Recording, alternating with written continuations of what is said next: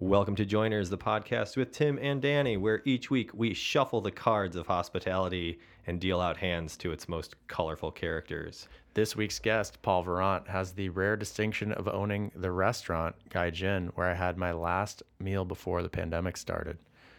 Oh, whoa. Yeah, it's kind of weird. Who'd you go out to eat with? Uh, I went out to eat with uh, Donnie Ronan, uh, a San Francisco based bar person. Uh, and he was telling me about how Seattle had already shut down, and I could not wrap my mind around the shutdown. Yeah, you had no idea what was coming. No idea. So this had to be like March 2020. Yeah, exactly. Wow. It was a trip. Yeah. I went to Gaijin around the same time and I saw none other than Bobby Flay sitting at the bar. Wow, did that shock of red hair blind you? I was I was temporarily blinded. When I finally came to, I realized how many people were coming up to him and asking for photos. Oh, and then you were blinded by all the flashes from the paparazzi. That's right. You were double blinded. Yeah, it was like a strobe light in there. Um, but it was a very enjoyable meal. Yeah, it was great. Um, but yeah, Paul has done so much. His story is very interesting. Lots of fun anecdotes. He is the proprietor of Vie.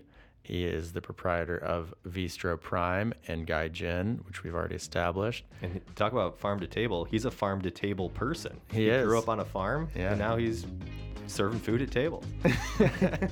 Yeah, so uh, without further ado, Here's our conversation with Chef Paul Virant.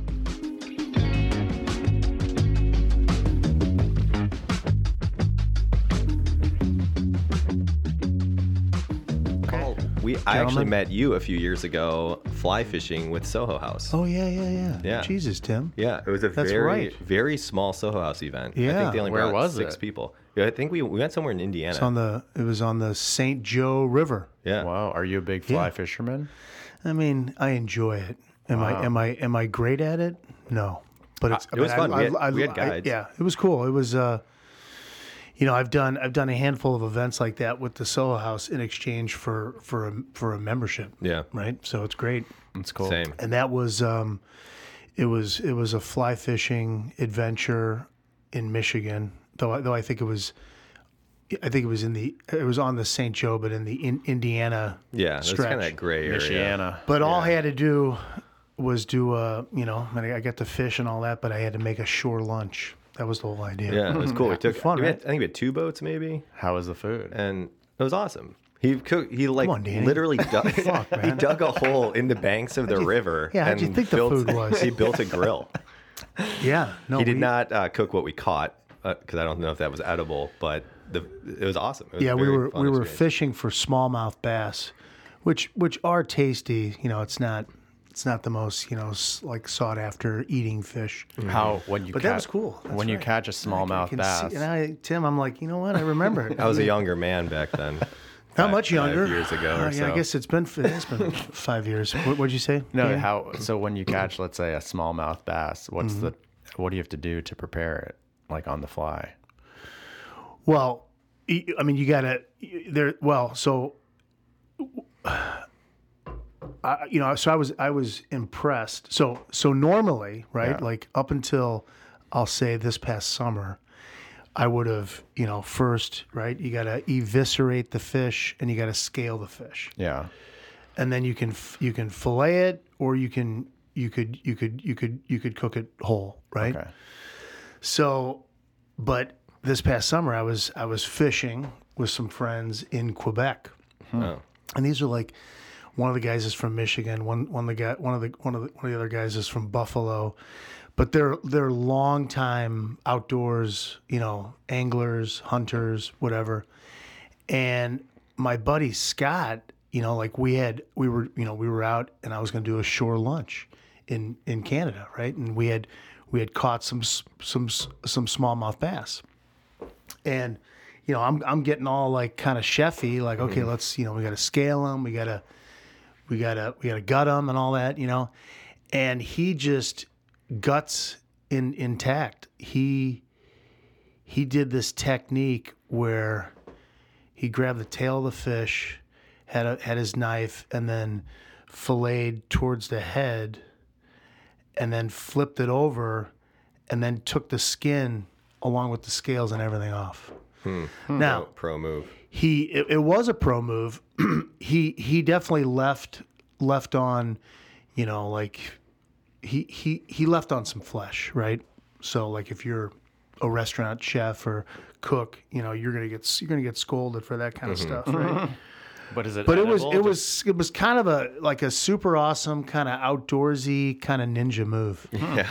And it was and it, and he was faster than I was. You know, I'm over there scaling, taking the guts out, which is which is kind of nasty. He right? wasn't precious about it. Yeah, Next. no, it was it was cool. But when you leave the flesh on, is it like texturally more challenging? Is the flavor off? Like, why in a sh- do you restaurant would you not do that? No, well, you I mean, you, so He's saying it wasn't the most efficient. yeah, you have you have a he, he had a lower yield, Oh, I see. I right? see. So you're you're you Got know it. that's that's the money, right? That's the Yeah, you know. enough. So you don't you don't want to, yeah, you don't want to you Yeah, want to you want to have an optimal yield, right? Got it. So Always. wow. yeah. So anyway, how, how long you been fishing for? uh, all my life, grew, you know, grew up in St. Louis.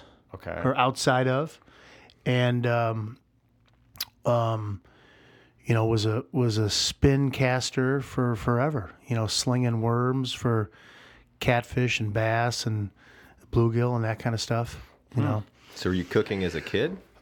no, I mean, I I grew up. I mean, I grew up. So we grew up on kind of a.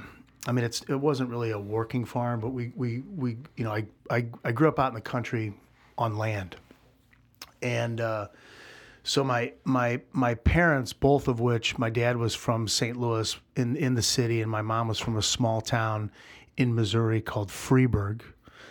Um, but they they and they met it at um, at St. at St. Louis U and got married and bought like seven acres out in the out in the out, in- out in the country. Hmm. Now, and they're still in the same place, Cool. but now it's it's completely changed, right? Like they hmm. they built the house. I was born in 1970. They built the house in 71. Oh wow. wow. And it's uh, like all developed now, or how? Yeah, it's it's you know right. Yeah, there's you know there's there's a Starbucks a mile down the road. Hmm. I mean, right? There's homes, houses, you know, great great schools, all that kind of stuff. But when I was growing up, like we would buy we would buy our milk and eggs from a lady right down the road. Oh, that's cool. Um, local. so I so I I, I, I grew up with that, you know, and, and my and my and I, and I think probably probably more my dad, who was kind of a city guy, you know, wanted wanted a taste of the country and you know, like they they used to make wine, like we had we had pigs when when I when I was when I was little. What did your parents do? Uh, so my, my mom, so she she raised us, right, all all five kids. So she she was a she was a teacher for a little bit, um, and then uh, and then my dad has been a stockbroker forever. Interesting. So, um, but yeah, they they they did all that like sort of kind of hippie stuff. Like they wanted to have land, they wanted to do, you know, they wanted to kind of live off the land, and but so I I, I was exposed to all that stuff as a as a as a young kid. Who was the cook? My- mom or dad? Uh, they're they're both great cooks. That's sweet. that's fortunate for Um, Yeah, my, you. my my dad is kind of like a he's kind of a he's he's kind of a salad expert. You know, he always can can make a killer salad. Wow, that's such a wild special. Dressing in the bowl, you know, got the, got the wooden bowl going. You know, whatever it is, you know. Yeah. I mean, he was using avocados before everybody else was using avocados. You know, I like the dichotomy of a stockbroker dad who's also got a hippie side. right? I think Sounds that's like the a perfect perfect. guy. Yeah. It's the perfect balance. Could have been my Yeah, life. my we did we did raise um, so we had pigs for a bit until you know until the pigs went went to the went to the processor, right? Yeah. But be, because of that, my sister um, was a vegetarian forever hmm. because you know and right you're not, you're not supposed to name your your your food, Food, yeah. right and and Wilbur you know at some point mm-hmm. went to the went to the mm. sh- went to the butcher So would they go to the butcher and then come back to the house? yeah, and then it's like, wow, look at this. We got bacon, all Yeah. kinds of stuff, right? Were you? Did it affect? She, but she, she's always been. She's so there's there's five kids, right? Yeah. just one I'm in the middle.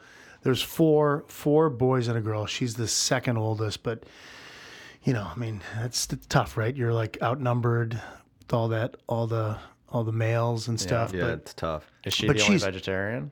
she, well, she was for for a long time.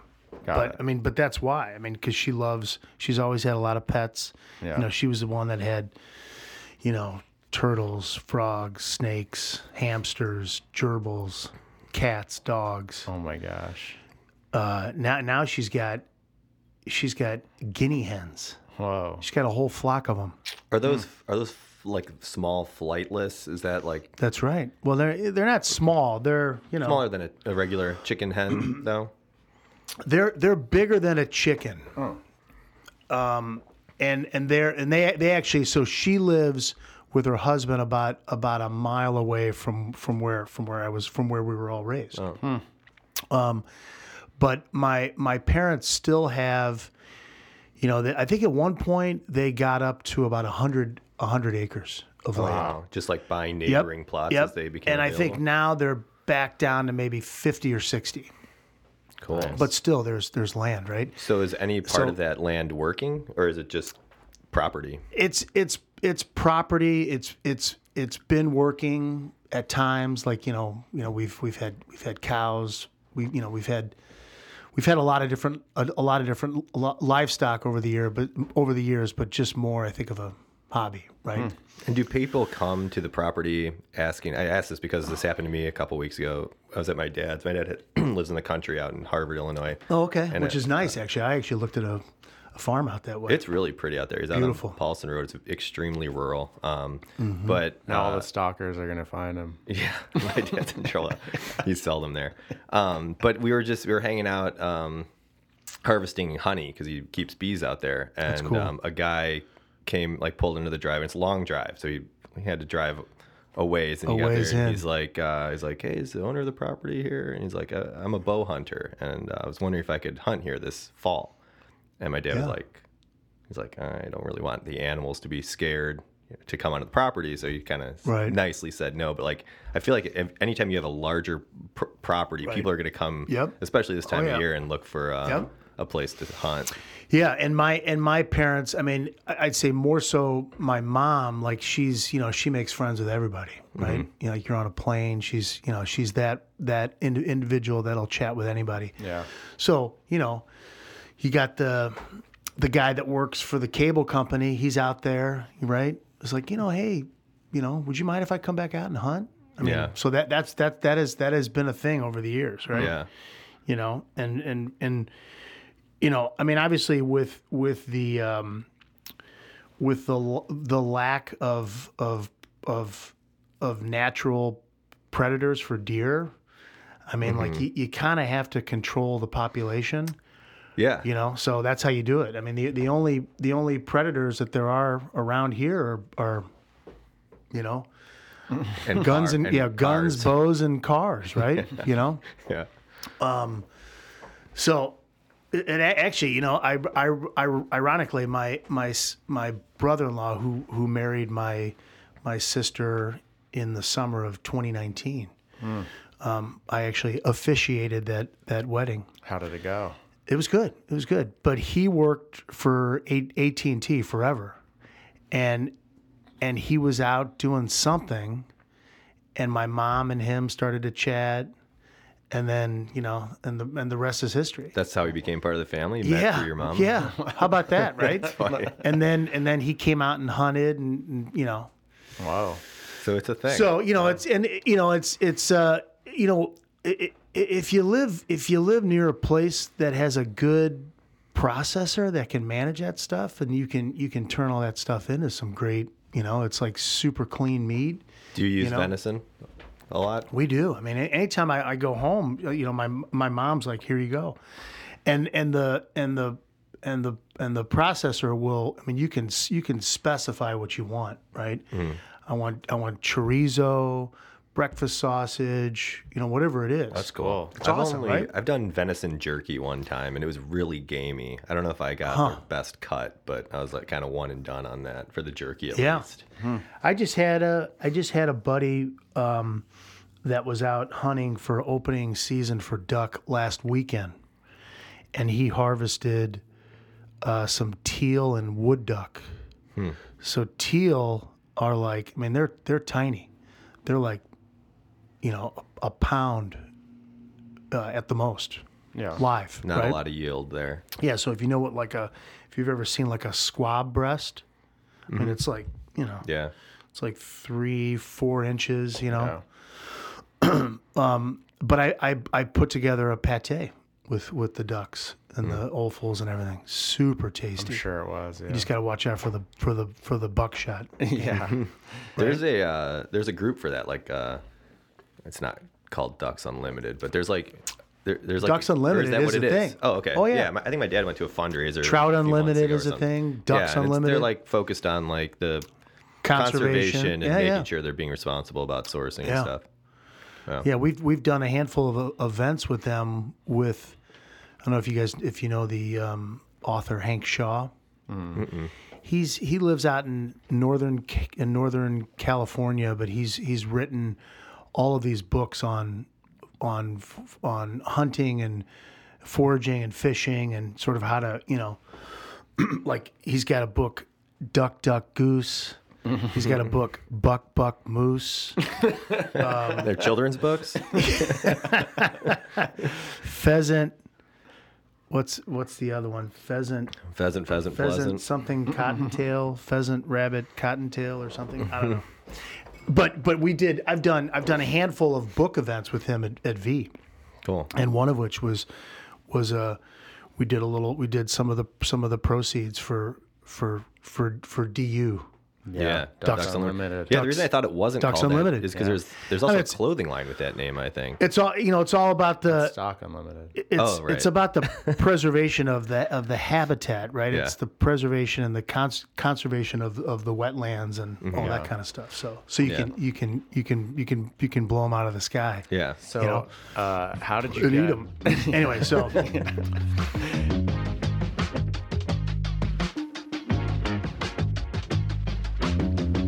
Joiners podcast is brought to you by Party Can.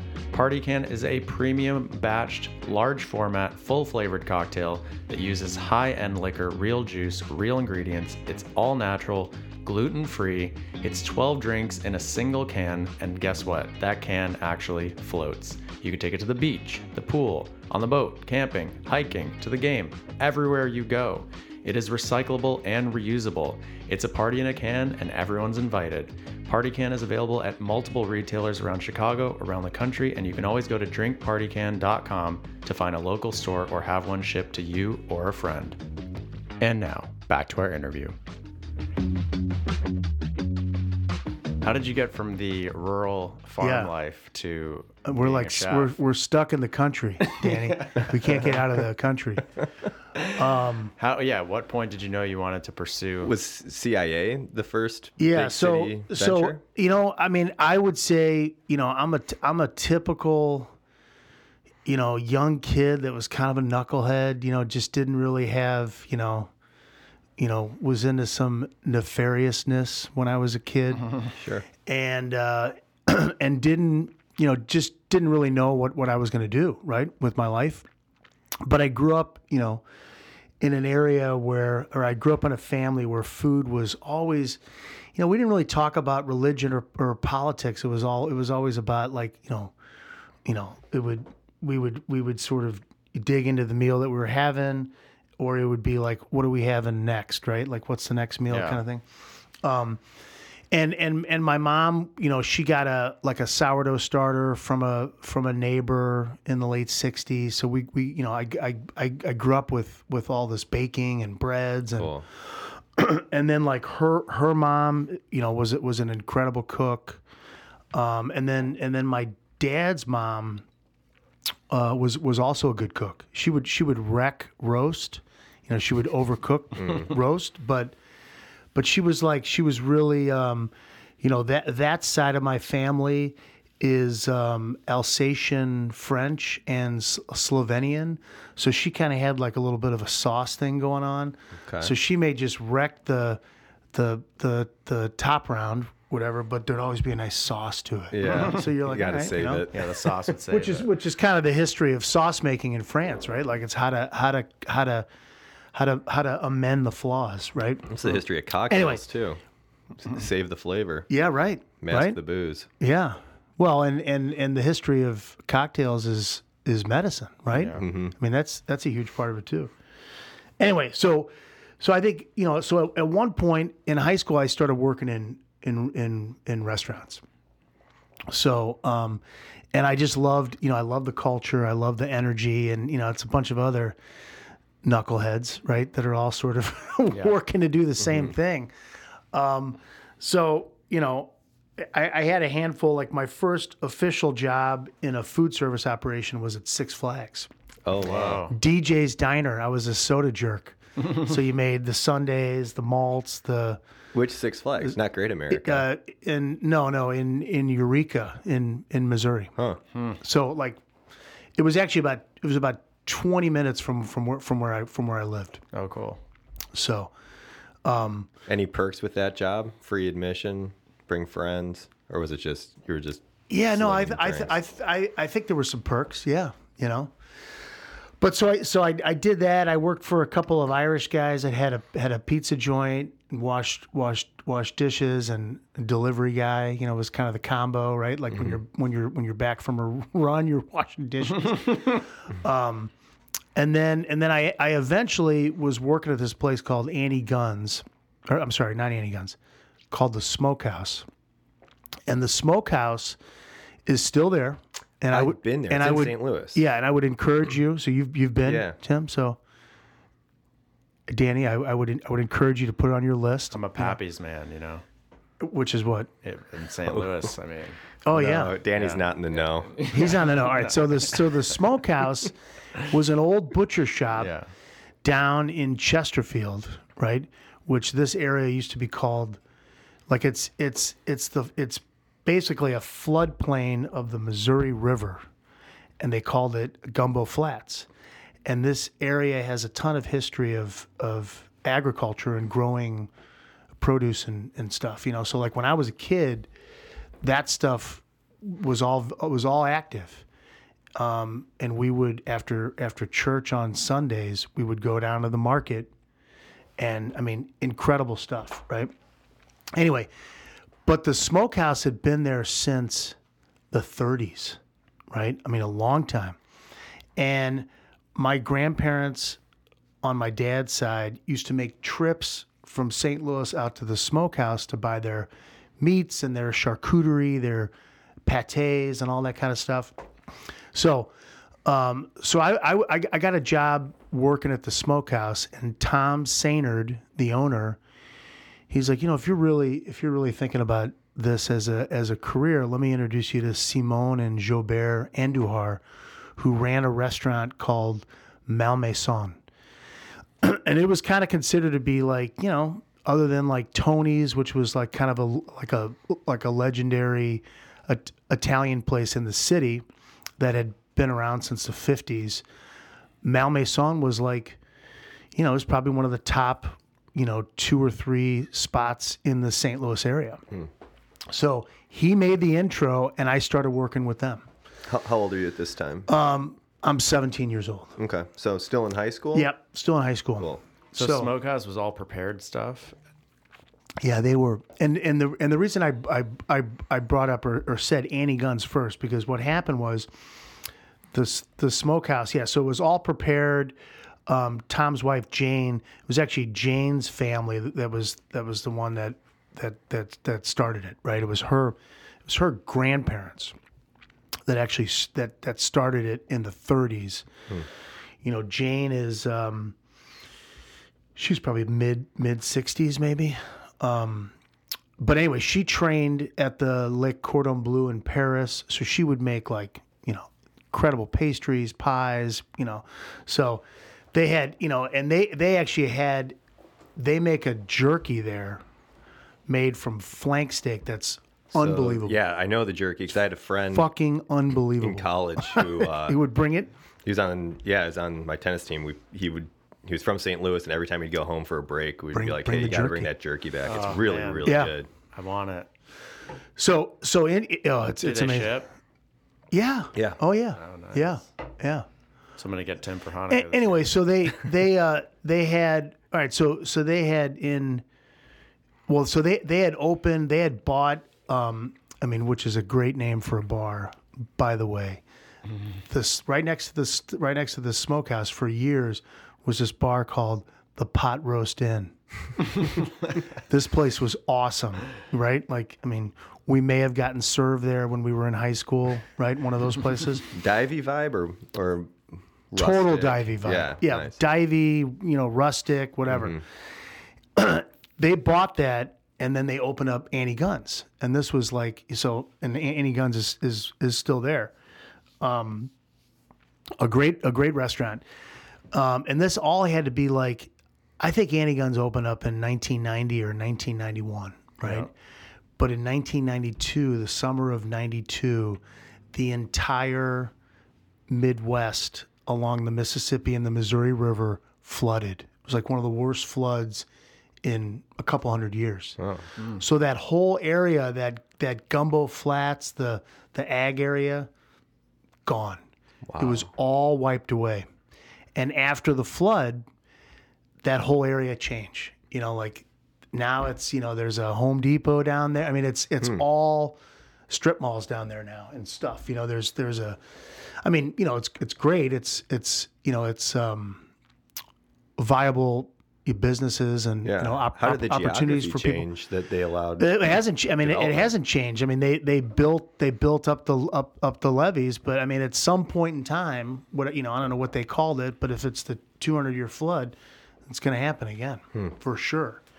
Because I remember my youngest brother and I, we took a canoe from where the highway went down into the Gumbo Flats area. There was a point where the highway was underwater, right?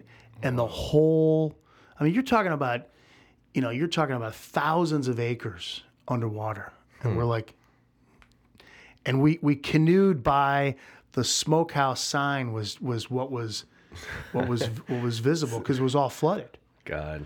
Anyway, Wow.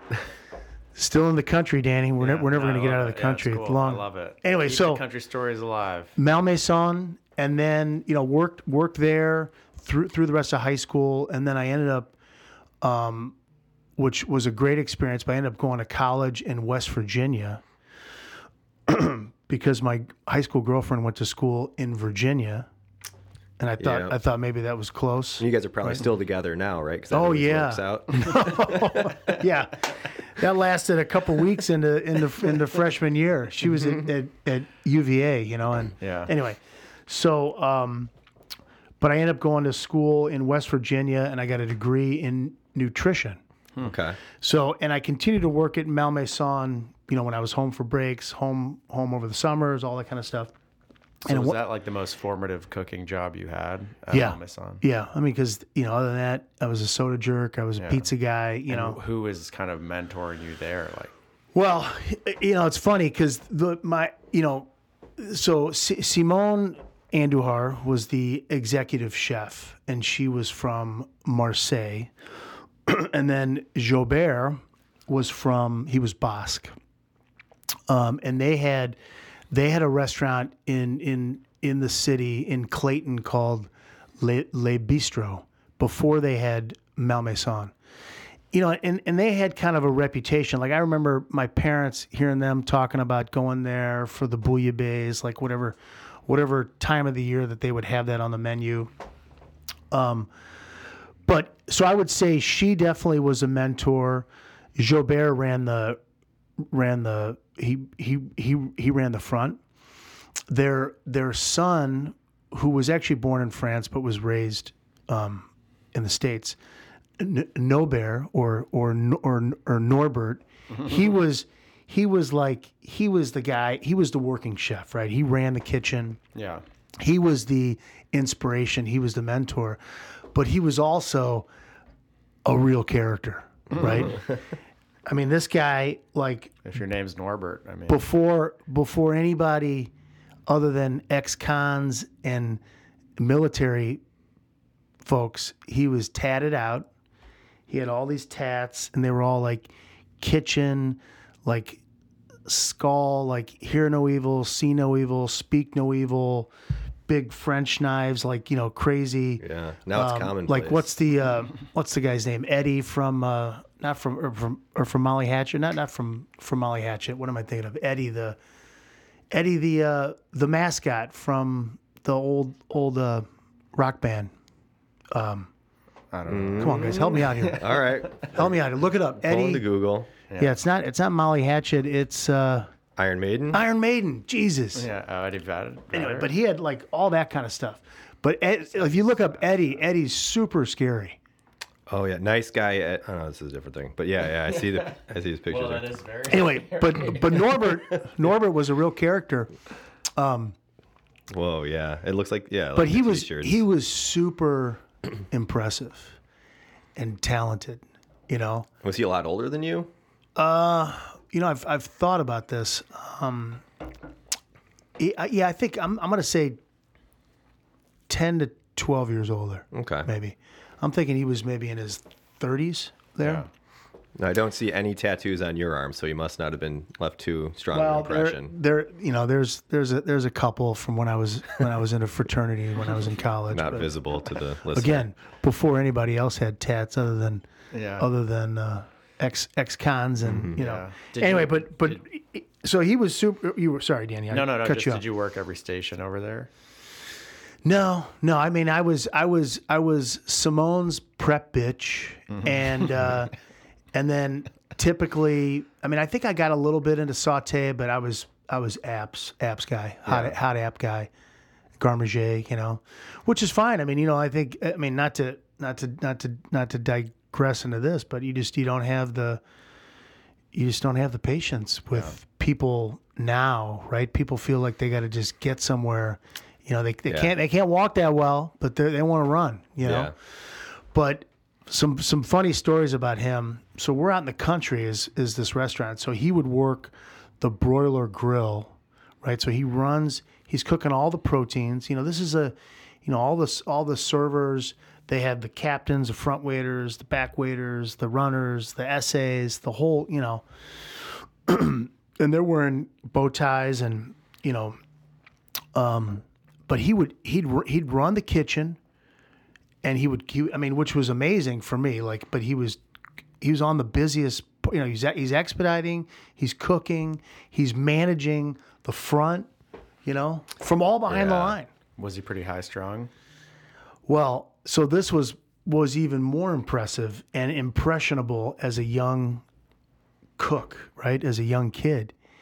He often was baked so he would ha- he'd have me go out in his truck and roll up joints for him and we were out in the country and where his station was there was a little like a little window a little screen right there. Yeah. and I'd see him over there you know and he had like glasses that he'd wear and they were kind of like ledged down on his on his uh, on his nose on his nose right? Like kind of looking around at people.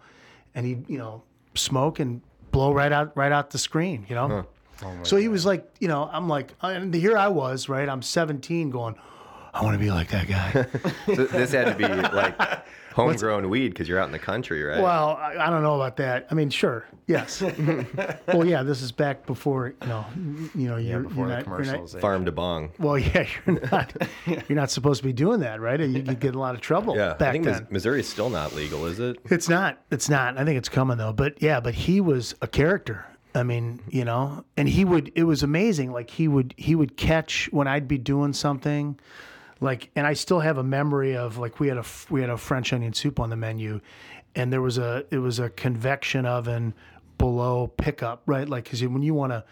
You, know, you heat up the soup, you put it, you, you build it in the little crock, and you do the bread and the cheese hmm.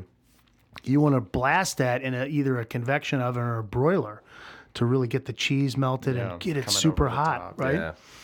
And uh, I, I still remember the time because I, I was new, like where I had pulled it out of the oven, and then at some point I was doing something else, and then I came back over and grabbed the fucking handle God. without without my because I just wasn't used to those types of movements. Yeah. And I pulled it over and I and I made it like halfway and just dropped the whole thing, soup and all. And he's like, Slinky, what the fuck are you doing down there?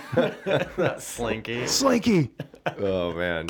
Anyway, so one of the captains at Malmaison was was the one that came to me and said, "Hey, if you're really into this, you should." You know, it's like various people along the way, right? It was it was you. Tom at Smokehouse. It was like, you know, I'll introduce you to Simone and Jobert. Um, he's like, there's a great, there's you know the the, the Culinary Ins- Ins- Institute of America in New York. You know, you should you should look into that, right? And that's you know that's when you got to make the phone call, have them send you the information. I mean, you're not just going on the internet, right? So, So did you finish four years at Wesleyan? I was on the four and a half year plan, Tim. Okay. you know, Sure. just just felt like I needed that extra Victory extra lap. extra semester. um, and actually, I worked. I worked. Uh, so in school, um, I worked. Um, I worked at a restaurant that was about 15 miles or so outside of town. Um, and the guy was local, but he had trained up at the culinary school in Pittsburgh. Okay. And he was, you know, so this is, uh, you know, I probably started working there in maybe 89 or 90. Um, you know, it's it's still it's still West Virginia, but there it was it was amazing that there were there were a few artisans. Like there was a guy that was cultivating mushrooms down the road. Like that was just kind of, and that's in a you know this is in a I mean this is a rural area of of the country. right? Yeah. But that there were a few like sort of we'll call them kind of ne- neo hippies that were like Yeah. trying to do some cool stuff, and this guy was really about showcasing the bounty of the area. So, and you'll cool. you'll see that there's a handful of people that I've worked for that that's the same sort of theme with each of them. Yeah, right? and it seems like that's stuck with you. Oh yeah, for sure. I mean, even even uh, you know, Malmaison was it was it, it means the it means the, the it's the bad house, right? And it was Malmaison was the um, it was the getaway. It, it was the it was the retreat house for Josephine Na- Napoleon's wife Huh. right? And you know, rumor has it, you know, she had her side salads out there or whatever, you know. but we had we had we had you know they had it was a it was a ton of land and there there was a big garden. So you know Simone would you know like I, I mentioned I was her her prep bitch. I mean she'd come in from the from the market or the garden with all this stuff and it's like you know it was all you know it was, it was always doing and she was she was you know it- not not in like i don't feel like i i was ever violated by her but she was definitely you know like you couldn't get away with the kind of stuff she did Yeah, she like she was she was very touchy you know a lot of Oh, like yeah. a lot of you know i'd be bending over and she'd she'd she'd grab my ass or Yeah, you know Slinky in the kitchen. Right. You know, she's like kind of kind of I was kind of a boy toy for her, you know. I think she liked that. She's like in her, you know.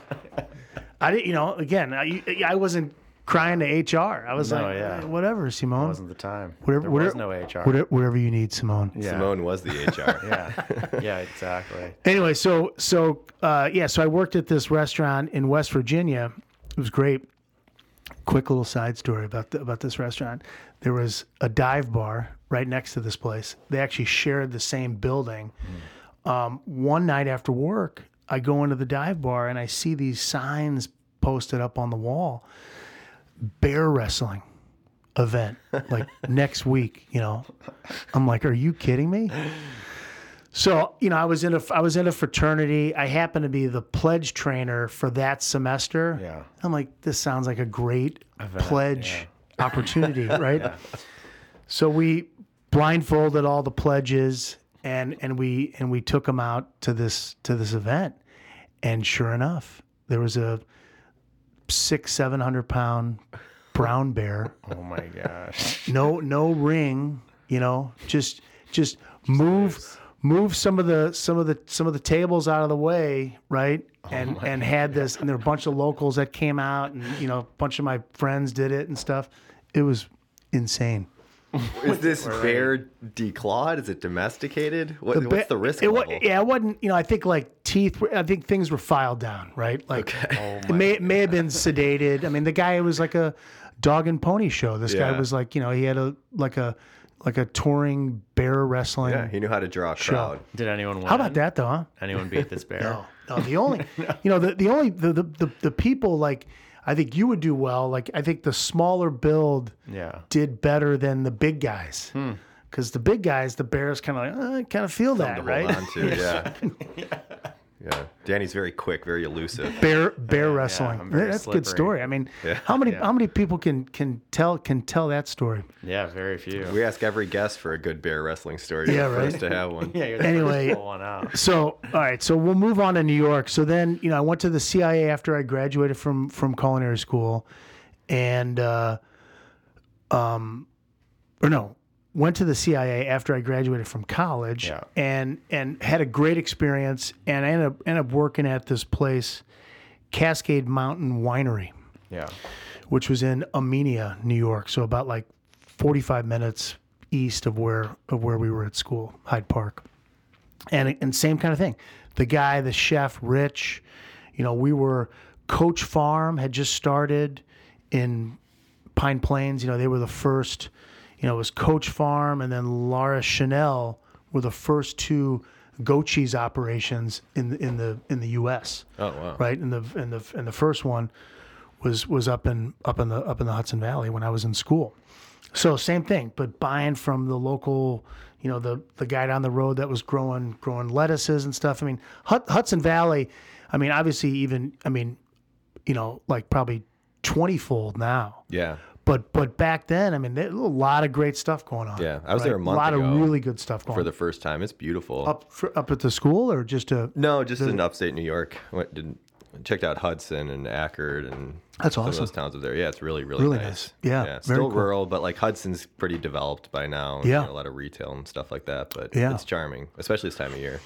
great great stuff Mm-hmm. you know the guy the, the chef there so rich reeves he was a he was a he was a jersey boy um he was a character he was prior to becoming a cook he was a hitman in Okay. in, in, New, in New Jersey Natural progression. right i mean great influences right Yeah. Yeah. these excellent. these these mentors that I had, right? yeah, he was he was super talented. But my my buddy Israel, who's who's one of my good friends, who's who stood up in my in my wedding. He's a chef in in Copenhagen. Um, but him and I worked for Rich at this at this winery, and it was it was just you know it was it was a it was it was a it was a lunch I guess when we first started working there, it was just a weekend lunch deal, right? So everybody from from from New York would come up to wine country, and you know, it, w- w- or, or you know, if they had a, you know, if they had a se- if they had a second home or you know whatever that was. So it was a lot of um, it was a lot of a lot of wealthy individuals that would that would come up to that up Yeah. to the winery, right? There was you know Millbrook wi- wi- Winery was right near there, Cascade Mountain Winery, but the owner, the owner of the winery, uh, his his parents started it, but uh, the son Michael was was a drunk, um, and he would so like you could always tell like he'd come back into the kitchen at some point during a busy service right? Like he'd come back. He's one of those guys like where you'd like looking at him you're like holy shit like his face looks different.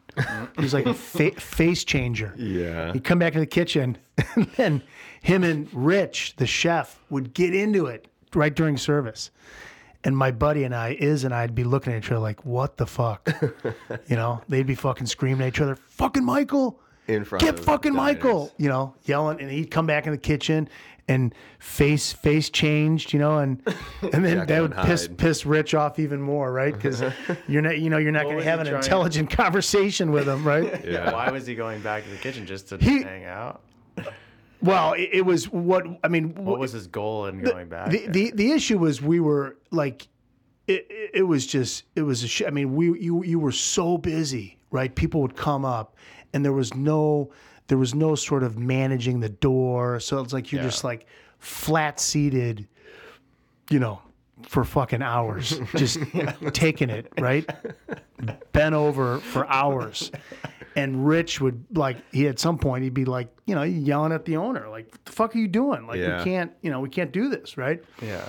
like I remember Rich, and he was super, super talented. But at one point, because we had the way the kitchen was set up, there was a like a home gas grill on the deck, so that was the grill. okay, and I was working the grill, and I think the way it was like Rich would kind of do saute and stuff, and then Israel, him and I would either switch. Like one of us would be doing the grill, and the other would do like we'd we'd we'd do the plating and kind of the garde manger stuff.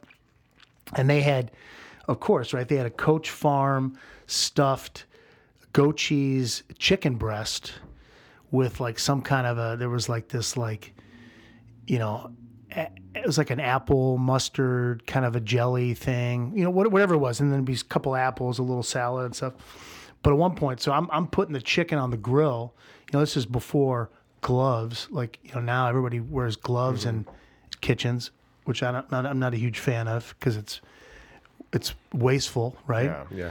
Um, and there's something about having your hands touch it, dirty, yeah. right? Like touching. Anyway, so so I'm putting the putting the putting the chickens on the grill, and then I'm going in there trying to wash my hands. Like it's fucking raw chicken.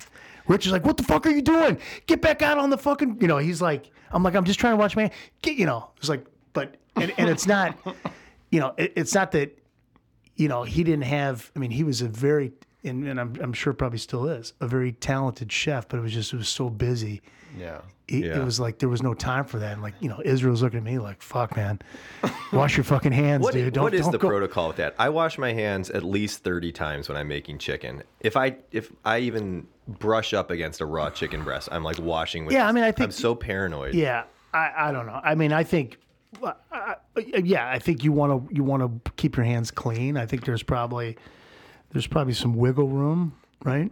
Not I every gotten salmonella I mean, yet. Or yeah, is I it E. coli? What they you- they you, you know they they it's you know it's a natural bacteria that's found in their intestinal tract, right? So it sort of depends on kind of how how it's processed, but I mean it- there's there's a strong likelihood that that it's there. Mm-hmm. That's why they encourage you to cook the chicken to a certain temperature so it'll kill that. 90 degrees Fahrenheit. But right. Anyway, no, what is it? 135 for chicken? no, 160? yeah, no, it's it's it might even be higher than 160. I think it's 165. Would be would be. We're going I think it's I think it's 165, which that's a little that's Yeah, a little 160. aggressive. Yeah, but, one but 130 that's is the like you know, medium rare steak. yeah, you don't want it like Tim one eats chicken one. tartare once a day. I think 150 for the breast meat is probably a pretty good temperature. Okay. You know, as far as like something that's going to be soigné, right? yeah. dark meat's got to go a little little further. But I think the USDA and the FDA, I think it's one Official answer 165. 165 for the listener. I should, I should know this. I just took the I just took that class. You know, I should know what that is. Um, Anyway, so yeah, so wait. it was a great experience. Like I got exposed to wine Yeah. and uh, actually did work a little bit in the vineyard just because I wanted to learn it. But I would say for me, like the CIA was just like full. It was like full immersion of food and wine and everything. You yeah, know, you got to get and a little taste of everything. and see where yeah, and we we from had I lived in this town of Pleasant Valley, and we had we had this old farmhouse that we had a ha- handful of us lived in that was built in the 1700s, and we had a big garden. We grew hops. We were making we were making beer. Like we were we were into all just everything. It was so it That was is cool. it was such a great time of my life where and and working at the winery was cool too. And we met some great great great people. And we would after service on sunday um, the owner's girlfriend who was french who ran the the millbrook the vineyard and, and winery she would invite everybody back to her place. And israel and i would would throw down and cook like this crazy dinner.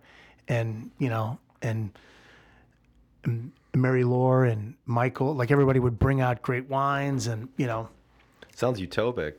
It Where, fun. where's Israel now? he's got he's got a handful of restaurants in copenhagen Okay, still there.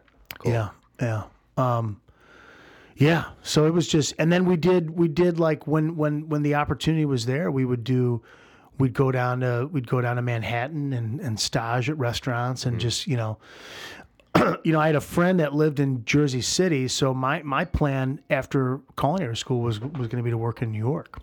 So, at some point, right, you had to had to had to had to had to tee up the stages, like look around, you know. Yeah. At what point? Uh, So we did. yeah. Well, we did. You know, I, I did. You know, staged at uh, Gramercy Tavern, Aureole, Park Avenue Cafe, Bouley, Le, Le, Le Bernardin, Yeah. Lutece, like Wow. just this list of these iconic spots. You Yeah. know, How long were you spending at each place, or was just it just just, a day. Yeah, just a okay. day stage. Yeah. Any of them stand out more than others in your memory? Oh, I mean, there there were there were some great. I mean, there was like the girl um, I stage, and and and some of these, I guess, I- guess these were those were stages where I was actually actively looking for a job. Mm-hmm. So, you know, y- y- you weren't always treated that well as a stage in in some of those spots. You know, like I remember at Bouley having to like clean all these stingray, all this skate mm. and you know they got those on the the top of this of the ray there's those kind of barbs mm-hmm. And i i just wrecked my hands doing that you're down in the basement water's super cold you're you're bleeding you know you're trying to get a fucking band-aid Yeah. you're down there with people that are prepping that don't speak any english you know Yeah. Um. Yeah. It's it was it was tough, you know. And and for me, I think when you when you you know when you look back at my life, right, it was kind of rural up until then. Yeah. I mean, not kind of, it was right. It was country in Missouri, West Virginia, Yeah. upstate New York, Kind Hudson of just Valley. always on the periphery. so of when, the when I city. when I first was getting a taste of the big city, like it was intimidating for me mm-hmm. Yeah.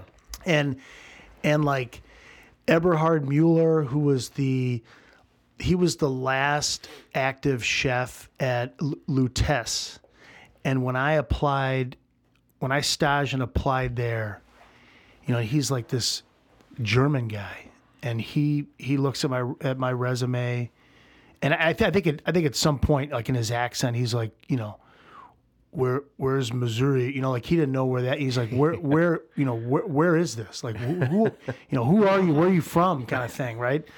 And he was like, you know, you haven't you haven't worked. Like it says here that you've worked in all these all these restaurants. I'm telling you right now, you haven't done anything up until now.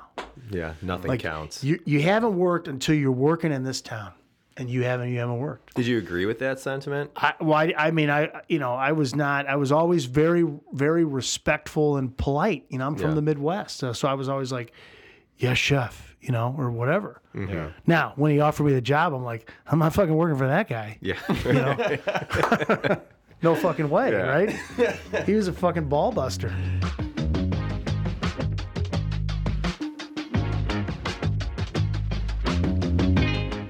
This podcast is brought to you by Geneva.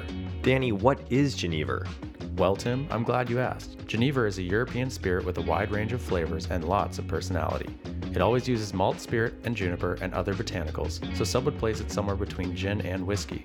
It can be floral and bright like gin or round and malty like whiskey. Whatever your preference, there's a Geneva out there for you. Even me? Even you, Tim. This campaign is financed with aid from the European Union.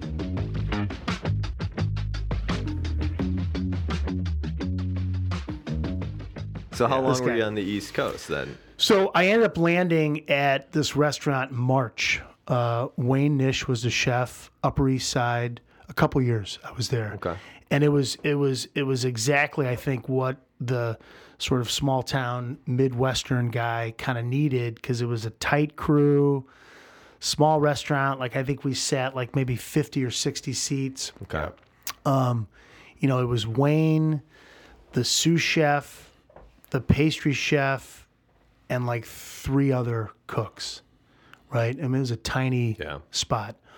Um, and I worked for this guy Hillary Gregg, who was he was from Saint Vincent, from the island, um, in the in the West Indies, and uh, Hillary worked at the Quilted Gi- Giraffe, which was, you know, it's it's been gone now for years, but it was prior to the sort of onset of, you know, the Jean Georges, the the Daniels, which all sort of opened up in the kind of early to mid '90s, right? Bobby Flay opened up Mesa Grill, I think, like in '93. So it was like, like the '90s were like an explosive decade for for restaurants in the states, right? And it started in towns like New York, you know. Um, but but the quill. So Barry Wine was the owner. That was that was an iconic restaurant that had been around like since the seventies, right? Like kind of like a Le Francais was for us here, right? You know, they opened up I think in nineteen seventy two, you know, or something like that. Um, but Hi- Hillary worked there, and he was he cooked all the proteins, and he was like, and I was his en- entremetier. You know, I did the all the starch and veg and all that stuff. But this guy, I mean, he was a pain in the ass, but he I learned so much from this guy. Like he was he was the, you know, like you know, he was the first guy that I, I could really I could watch him like whatever he would touch, he knew like that was that was a perfect rare. That was, you know, like he was that guy. He was like like kind of the zen protein cook, That's you know, a chef. super. Oh, it was unbelievable. I wish I could do that. And he did he did all like because we he did whatever the protein was he cooked it all. You know he cooked the fish, cooked the duck, cooked the squab, cooked everything. Same station.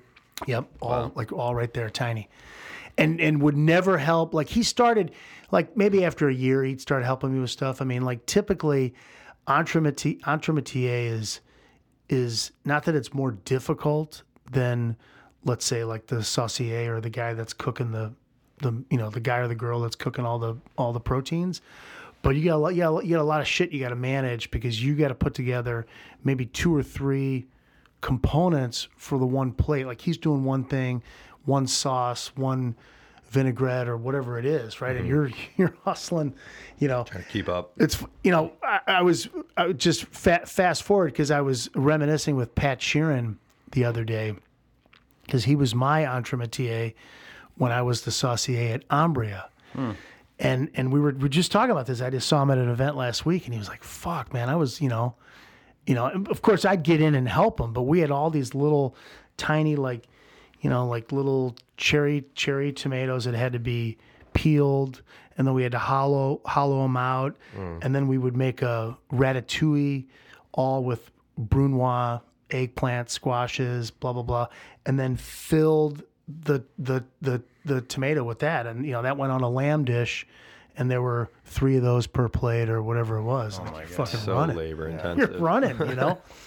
Anyway, but so it was a great experience, um, and I and I would have, you know, and I and I I, I probably would have stayed in New York longer, but I had a girlfriend that that didn't it didn't work out, so I was like, mm, I'm out. I'm going to move back to the Midwest. Yeah. So I moved back to St. Louis. Um, this is, you know, in the beginning of 96 and uh, with with the intention of staying in St. Louis. It's my hometown and, you know, did did some stages um, around and, and just, you know, after being in, in, in New York, um, you know, it was it was completely different. Like it just Yeah. didn't didn't have the same kind of energy and dynamics that that it did in New York. So my younger brother was was starting medical school up here in uh, Downers Grove. So I'm like, you know what? And I and I knew I knew a couple a couple people. You know, a lot of people from St. Louis move up here, right after college Yeah, for, for work or you know, whatever. So I applied for a job at Trotters. Actually, I I, I did stages at Everest, Trotters. Um, Sean Shawn McClain was at Tru. Mm, yep. So I staged at Tru up in Evanston. I think it was yeah, Tru, Everest, Trotters. Yeah. Were the were the three three restaurants. I ate at Tru exactly one time. It was in college. My girlfriend at the time wanted to go for Valentine's Day because she had it's let, it's Lettuce Entertain You, right? Yep. And she had a Lettuce Entertain You gift card. Oh no, you know I'm sorry. Trio. Oh, Trio in Evanston. okay. Trio in Evanston. But yeah, Tru. you- Right. Sorry. I will. I will finish the story because it's kind of funny. So I was, I think I was a sophomore in college, and she's like, "Yeah, I've got a gift card for Let's Entertain You. Like, let's let's go fancy. It's Valentine's Day." So I'm like, "Okay, let's do it."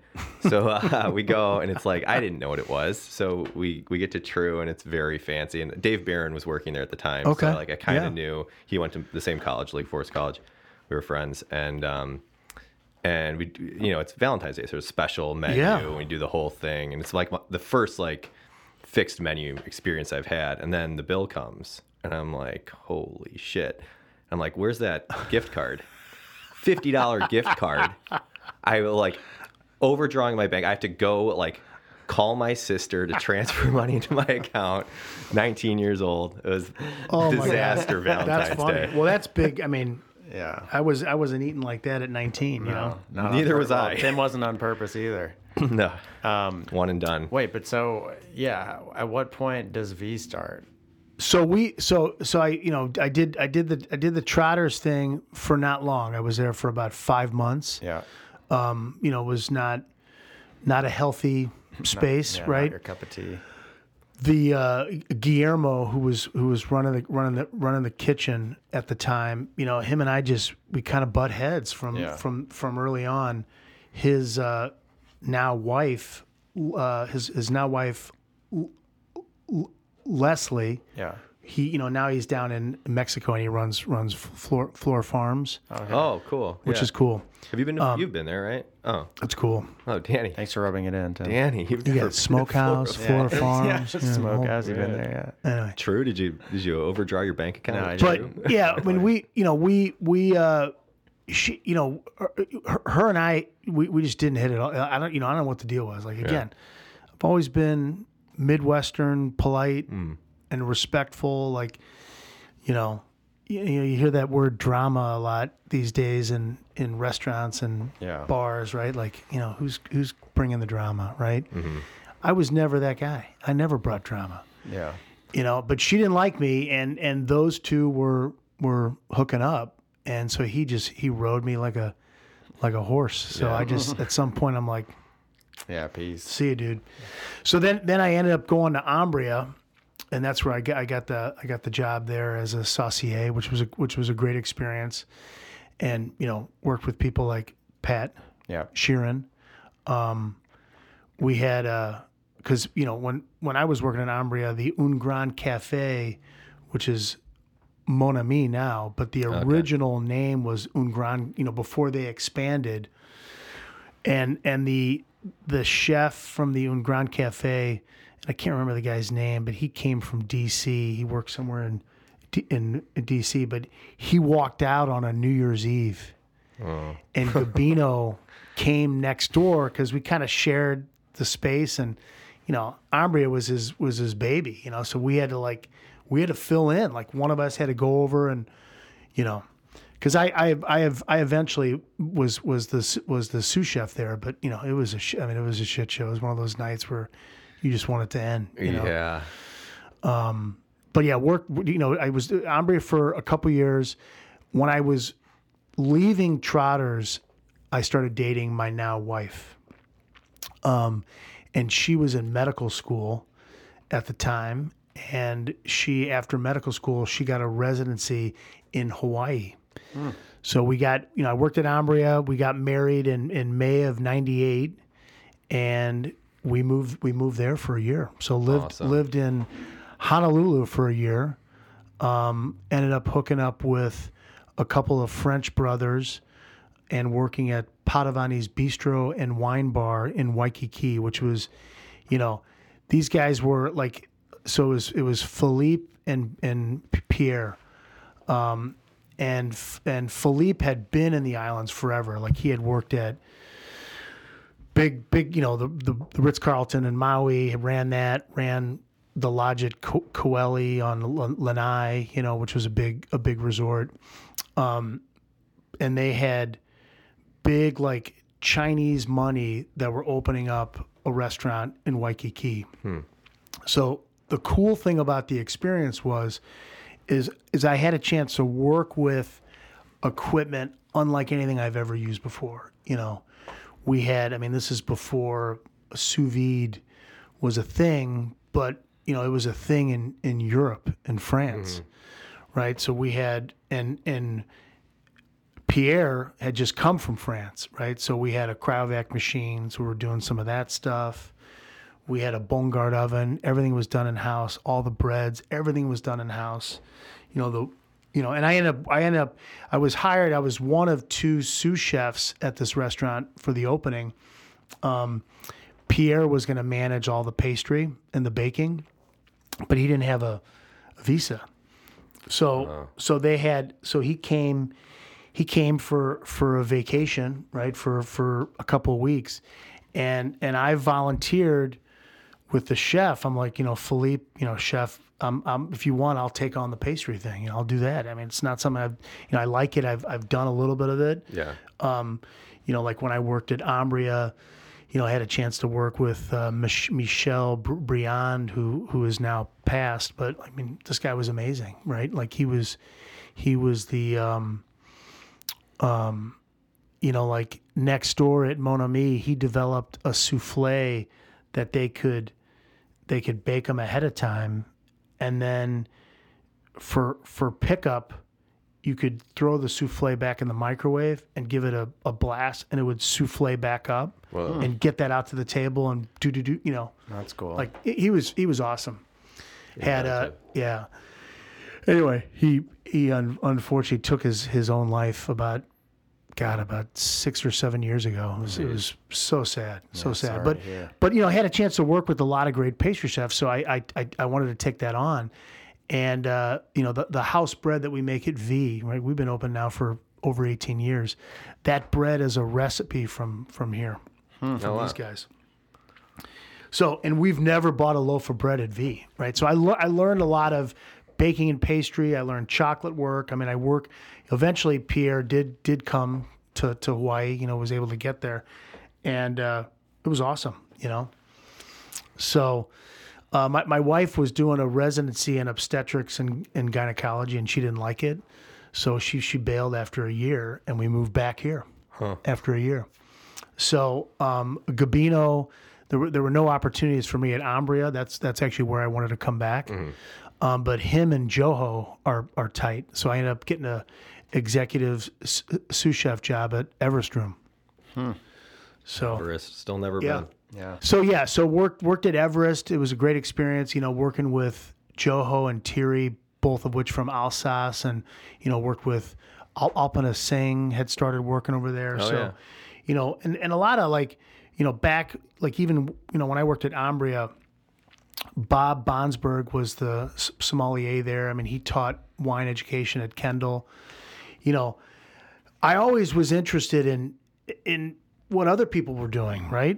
What's the pastry chef doing? What's the sommelier doing? So it really, you know, it helped me. And I think when when I got to the point where um, where we had moved out to the suburbs in 2002, Did you were you in Western Springs? no, so we were living in the Ukrainian village Oh, but um, and uh, and we had our first son was born um, in 2001 and Jennifer my my my wife took a job after residency because then she ended up doing bull split at at Cook County and Rush. okay. Um, she got a job in Downers Grove, so we moved out to Hinsdale, which is yeah. which is which is where I live now, and Hinsdale's I- sweet. it's a nice town. Yeah, it's a nice town. It's it's funny because now both of my my sons, both, so my son Lincoln is a junior at George Washington University, and my other son Zane is a freshman at Chapman University in California. So we're em- empty nesters. So now Yeah, we're, wow. we're thinking out. about maybe come back to the city. Oh, nice. Cool. But we we we moved. Uh, so we moved out there, and we found out, which is crazy, but Western Springs was a dry town Whoa. and we were the first liquor license since pro- prohibition other than mariano's which was like a like a package license So did crazy. People just flock there. well they, they had done a survey i mean we were new in the in the community in the area because you know western springs as you know is one town east of hinsdale right first town in cook county um yeah people was like we went we want to that's what we want you know a restaurant with a bar That's so a wild opportunity. so wha- that's why, like you know, you walk in. I mean, the bar is an emphasis of the space, right? But you know, Vie was always, it was, you know, li- like a lot of people in a in a creative field. Like at one point, you want to call your own shots, right? So that's what that was for me. And we wanted to do, we wanted to do, you know, I I had done prior to opening Vie, I had worked part time for for about three years, sometime some full, some part time, but we were, you know, my my wife was, um, um, you know, we were in the in the process of working on opening the restaurant, so I was kind of working part time with with with Paul Kahan at Blackbird, but you know, I I, I think all the other chefs that I've worked for and and the people along the way, but he helped really kind of seal the deal. You know, just being you know working close. I always say like I never felt like I worked for him. I worked with him. You know, he had he had a lot of respect for kind of what what I did and my my path, and it was different than his. I mean, I had worked in a lot of French spots, you know, so I just had a a, a, a whole different kind of Yeah, experience. Yeah. right? Yeah. Yeah, that's But- similar sentiment to David Posey. Yeah, yeah. And but this idea, like I remember just being in the basement and David from from Kinnikinnick Farm you know, showing up with these incredible beets and this stuff in February, you know, and it was just like, okay, we can do this, right? So that's what Vie was. Vie was like, let's really try to like showcase the upper Midwest, like the you know, like the Great Lakes region with all this great, you know, with as as much produce as we can find and with a heavy emphasis on uh, preservation. So we can we can we can tap into that in the off season you what know? did it take time to build in Western Springs and the surrounding neighborhoods, or were they just so excited that something of this caliber was opening? it was you know we had a really good i mean we got a lot of great press and and we were i mean it was it was it was it was strong. It was a lot of support from from the community. I mean, you know, people people say still now that you know Vie kind of put that town on the map. You know, Yeah. and I think there is some Were you nervous there's some there's some truth to that. I mean, of course I was nervous, right? Mm-hmm. leading up to It's a it? big investment. You Yeah. know, you, you you you raise the money, but it's it's all like you know you don't know what it's what's going to happen, Yeah. right? I mean, if you look at the at the closure rates of restaurants, right? Yeah, not encouraging. It's not encouraging, you know. No. You know, and, and one thing I just want to touch upon real quick because it's you know obviously the the preservation piece is a huge part of of what I've done because I have a cookbook that I wrote Yeah. in in 2012. Um, and and where that really came from, I mean, I did grow up on my mom's side, on the German side, like exposed to some pickles and sauerkraut and, and, and that kind of stuff. But I will say, where that really came from was when I moved to NYC. So I was finally getting out of the small town into the big city, and I got exposed to all this crazy ethnic food that I mm-hmm. never I never had before. You know, I, Yeah. like I didn't grow up eating. I mean, you know, I didn't have I didn't have Chinese food until I was probably 17 years old. Yeah. Yeah. which is kind of crazy, Wild. right? It's something we So- take for granted in the city. But you know, and I lived in Jersey City in New York, and I would commute up to the Upper East Side, and it was a it was an easy stop into Chinatown.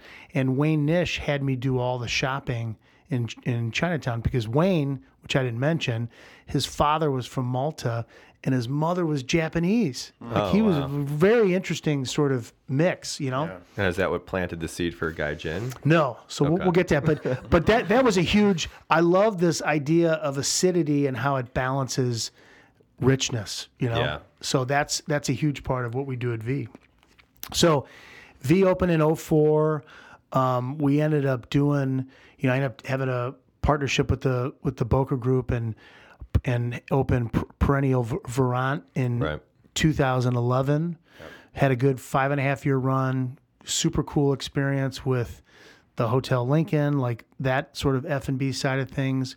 We opened up Elaine's, which is still there, the, the coffee shop, and what are we going to serve there? And and then the J Parker. Danny cut his teeth at Perennial. That's right. Yeah. Right At the- at the old- in. the old one. Yeah, Pre- exactly. That's awesome. Yeah. I was in the Poli perennial. Um, Ryan Poli was a chef at the time. Uh, Aaron Hayes uh, Oh, was yeah. hired on as a to bartend with Yeah. Mm-hmm. us, and then she ended up running stuff for you and opening the J Parker. Yeah, it was a crazy time. It was a transitional period. I do think, um, you know, the the the Kennison that's there now just Yeah. closed. Yeah. Um, it's weird. I, I I do think there's some sort of curse It's a over, tough corner. over there. It's a tough corner. Uh, for sure. Yeah. Yeah, yeah, yeah. Anyway, but yeah, so we did that, and then in 2014, I opened in Hinsdale Vistro, which was really catering to the families. It was kind of like a global bistro thing, you know, like we had a wood oven, great burgers, and you know, still f- philosophically similar to to to PV and Vie, but you know, super casual, right? Yeah. Mm-hmm. and and we had you know it was a we, i mean it was it was fine right? But it, you know at, you know at, the end of 2020 i was like you know what? I'm, I'm gonna I'm e- I'm either gonna reconcept or i'm gonna close it right? So we reconcepted to vistro prime steakhouse and and it's it's it's it's nuts. I mean, we we've almost doubled our sales Wow. That's incredible. from from the old restaurant. So it's it's what- awesome. That's what Midwesterners want. And and I never, you know, I never, I never, you know, if somebody would have asked me years ago, like, you can have a steakhouse someday, I'm like, mm, I don't know, you know, but yeah. people love it. Yeah, it's great. We get, I mean, we Great get, pivot. you know, mo most of our steaks are from, not all of them, because the the fillet is so is so popular. But Chad Chad Perkins or CDK is the is the operation. You know, it's all Illinois dry age Okay. Angus beef. You know, who who we use at the other restaurants. Um, so it's going it's going great. So the Japanese inspiration is Jennifer, my wife, before medical school, went to Duke undergrad. I've married up, gents, right? I see. I was waiting for you guys to say that, but nobody said anything.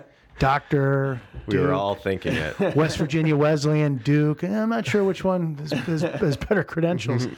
Um, she studied Japanese at Duke. Oh, cool. So when we started dating, she's like, because she she lived, she had she did a semester abroad near Os- Osaka, Yeah. and she's like, "Have you ever had okonomiyaki?" Like this is like one of our first dates, and I'm like, I don't know what that is, you know. So so I've been messing around with okonomiyaki forever. I mean, we've been married since '98. We've been married, you know, it'll be 25 years in in May of next year. Um, you know, my kids have grown up eating it. You know, we've I've been messing around with it forever. Yeah. So when Perennial closed in 2016, and and when the J Parker was opening, right? So that was in 2012. Yeah. We thought long and hard about pitching to Rob and Kevin from from the from the Boka Group mm-hmm. about doing okonomiyaki, doing an okonomiyaki concept at the J Parker, Oh, cool. Mm-hmm. which we didn't pitch to them. Yeah. Yeah. Which I don't think was. A, would- I mean, they, they wouldn't have. They wouldn't have. I don't think they would have been into it anyway. Yeah.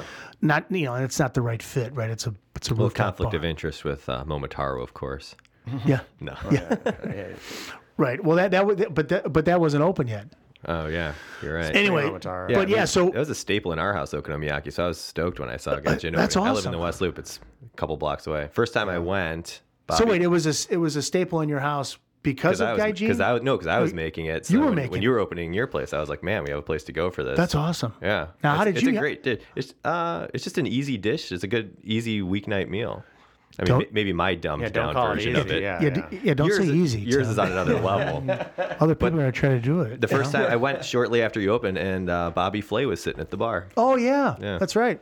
That's funny. That's yeah, funny. the last meal I had before the pandemic was at Gaijin. That's awesome. Yeah, it was like the night gentlemen. before everything closed down. Yeah, crazy. It was wild. I saw you. But- we sat at the bar. Yeah, so she's she's the I mean that's that's the whole the whole inspiration. And then we and I hadn't been there and we traveled we did a quick trip to Tokyo and Osaka um, like in the fall of 2016. So we were still open at PV but I knew it was we were going to close.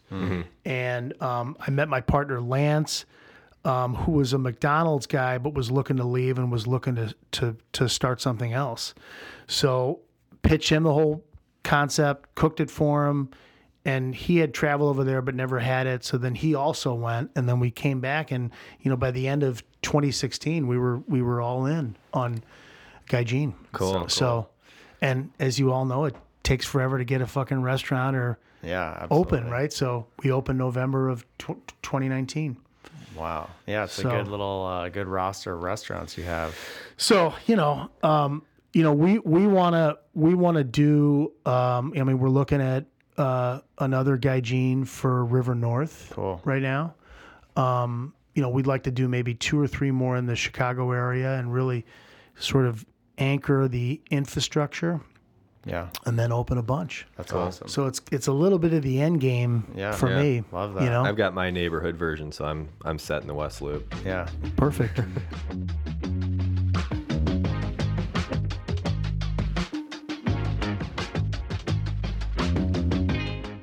This episode of Joiners is brought to you by Stock Manufacturing, makers of fine hospitality workwear. You obsess over the details in your space, so why stop at your staff's uniforms? Stock has something for every aesthetic. From fine dining to a corner cafe, they've got you covered. Choose from in stock, ready to wear options or design the perfect custom uniform for your team. For more information, visit stockmfgco.com.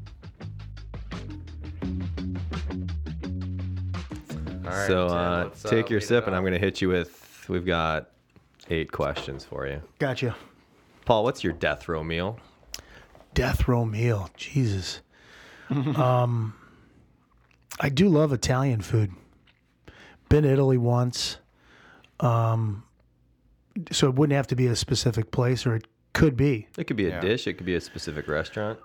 Yeah. Um, we had a, you know, I'm gonna say, um, uh, Dienzo in Rome. Dianzo in Rome. And, uh, it's great. All right. You know the restaurant? No, I'm just saying it's, it's great. That Yeah. you have Good to like have a very- definite yeah, answer. definite answer, Dienzo. Yeah. Yeah, I've only I only been to Italy once, and it was a it was a it was a recommendation from from from Paul Kahan. Oh, cool. Hmm. Incredible. It's like a brother and sister.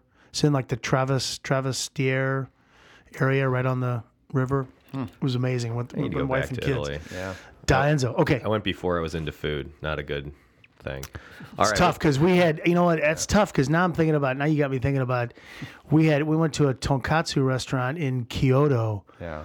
that was unbelievable. I mean, unbelievable. Tim just All right. made tonkatsu. Yeah. And day. and we I went did. and then and then we then I went to a gyoza restaurant in Tokyo. Like I don't know about you guys, but yeah. you know I'm a dump. I mean, Yeah, I'll eat dumplings all day all Yeah, day same. long, right? Yeah. So good.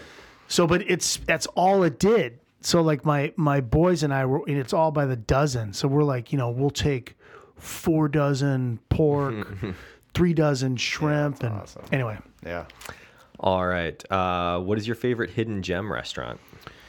hidden gem restaurant. Um, I mean, I love my. I mean, it's not really a hit. I mean, maybe for you, it's a hidden gem for people in the city. But in Hinsdale, there's a little joint called Pages, and it's just a little little mom and pop kind of a diner. Cool. Been going there forever. You know, like Meatloaf Reuben. Okay. Yeah. you know the Big Mike, which is a that. patty melt with hot, hot, hot peppers added to it, like griddled jalapenos. Nice. But I, you know, I loved like, uh, I mean, it's closed now, but like Prune in New York was such a great restaurant. I didn't know it. Prune, Prune Danny. Never been. Gabrielle Hamilton's place in New York. Um, you know, I th- I think it's still around, but Bobo back in the day was Yeah, Bobo unbelievable. Wait, Gabrielle Yeah. Hamilton. Yeah, she's awesome. She's an author. She's Yeah, she's, yeah. she's I've heard of her. She's a she's a pickler too, right? Yeah, And she's like ba- using everything. I yeah think. her her cookbook i mean she's the one that's like she's got like one of the one of the recipes is like tin fish with with saltines Hmm. or or or triscuits or something like that you know anyway All right. Favorite fast food. favorite fast food i mean i mean i grew up i was a big white castles guy growing Yeah. up Yeah, that's great. but i'm gonna say chick-fil-a Chick Fil A. Okay. Yeah. Not on Sunday. yeah they're, they're, they're all in church All right. Uh, all right. What's the strangest thing that you've pickled? Uh, strangest things that I've picked. Strangest thing that I've pickled. Um, strangest pickle that I've eaten. I can tell you that. Sure. Dive bar in Milwaukee.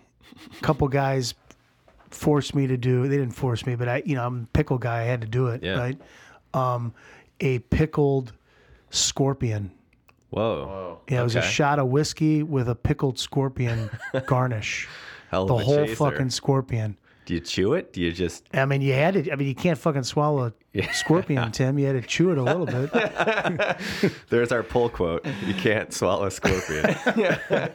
All right. Um, yeah, I don't, I don't know, I don't know what the strangest. I, I, I, I was thinking there was something I tried. I, I, I can't remember. I don't know. I have to think about that. Scorpion's good. We've, we've pickled a lot of stuff. Yeah. Uh, all right. What's your favorite spirit? Gin. Gin. Yep. Yeah, you're a martini guy, right? Oh yeah. Yeah. I'm a, I'm a just gin guy. All right. Right? Just gin. You know, like that's it. Yeah, that's my right. drink. It's just, yeah. Oh yeah, just chill. I remember just, this, uh, yeah. just ice and just gin. But what's the garnish? Could be a twist, Yeah, I lemon, think it was lemon, twist. back in the yeah. day. 'Cause What's I the remember you preferred guys gin? came in.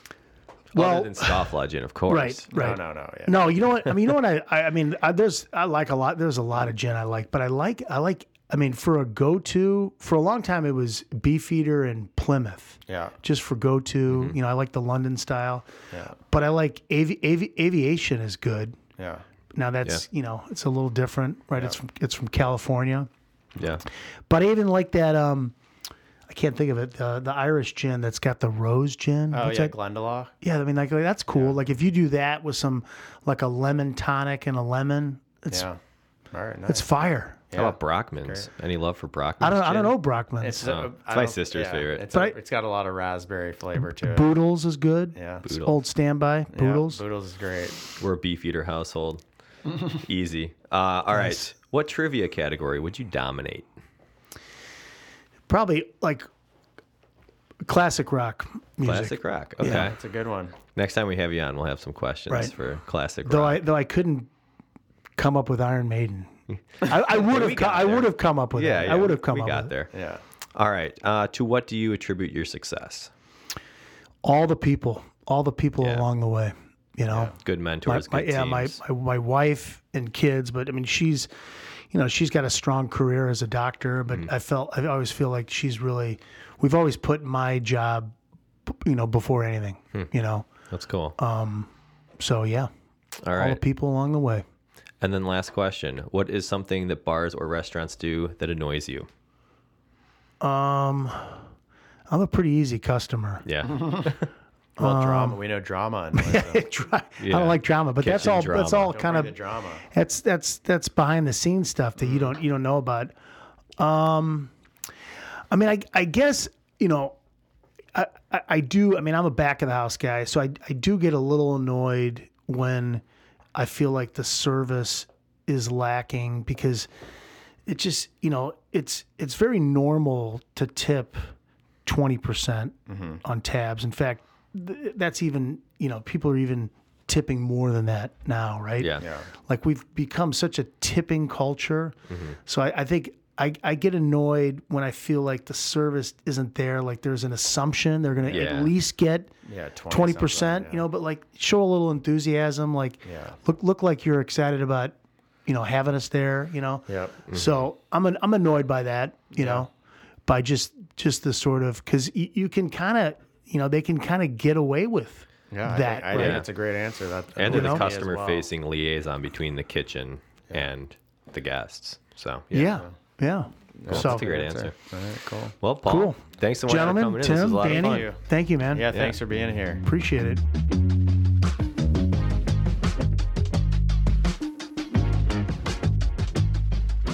And that concludes our conversation with Chef Paul Virant. Thanks for listening. And remember, you can check us out on Instagram at JoinersPod for weekly throwback photos as well as cocktails inspired by our guests. Yeah. And if you remember, maybe leave us a positive review on. Uh, We're yeah, we're currently accepting positive reviews only on all podcasts. yeah, on all platforms. Uh, this, episode was produced by Matt Haddock and music by Captain Cuts. Thanks so much for listening.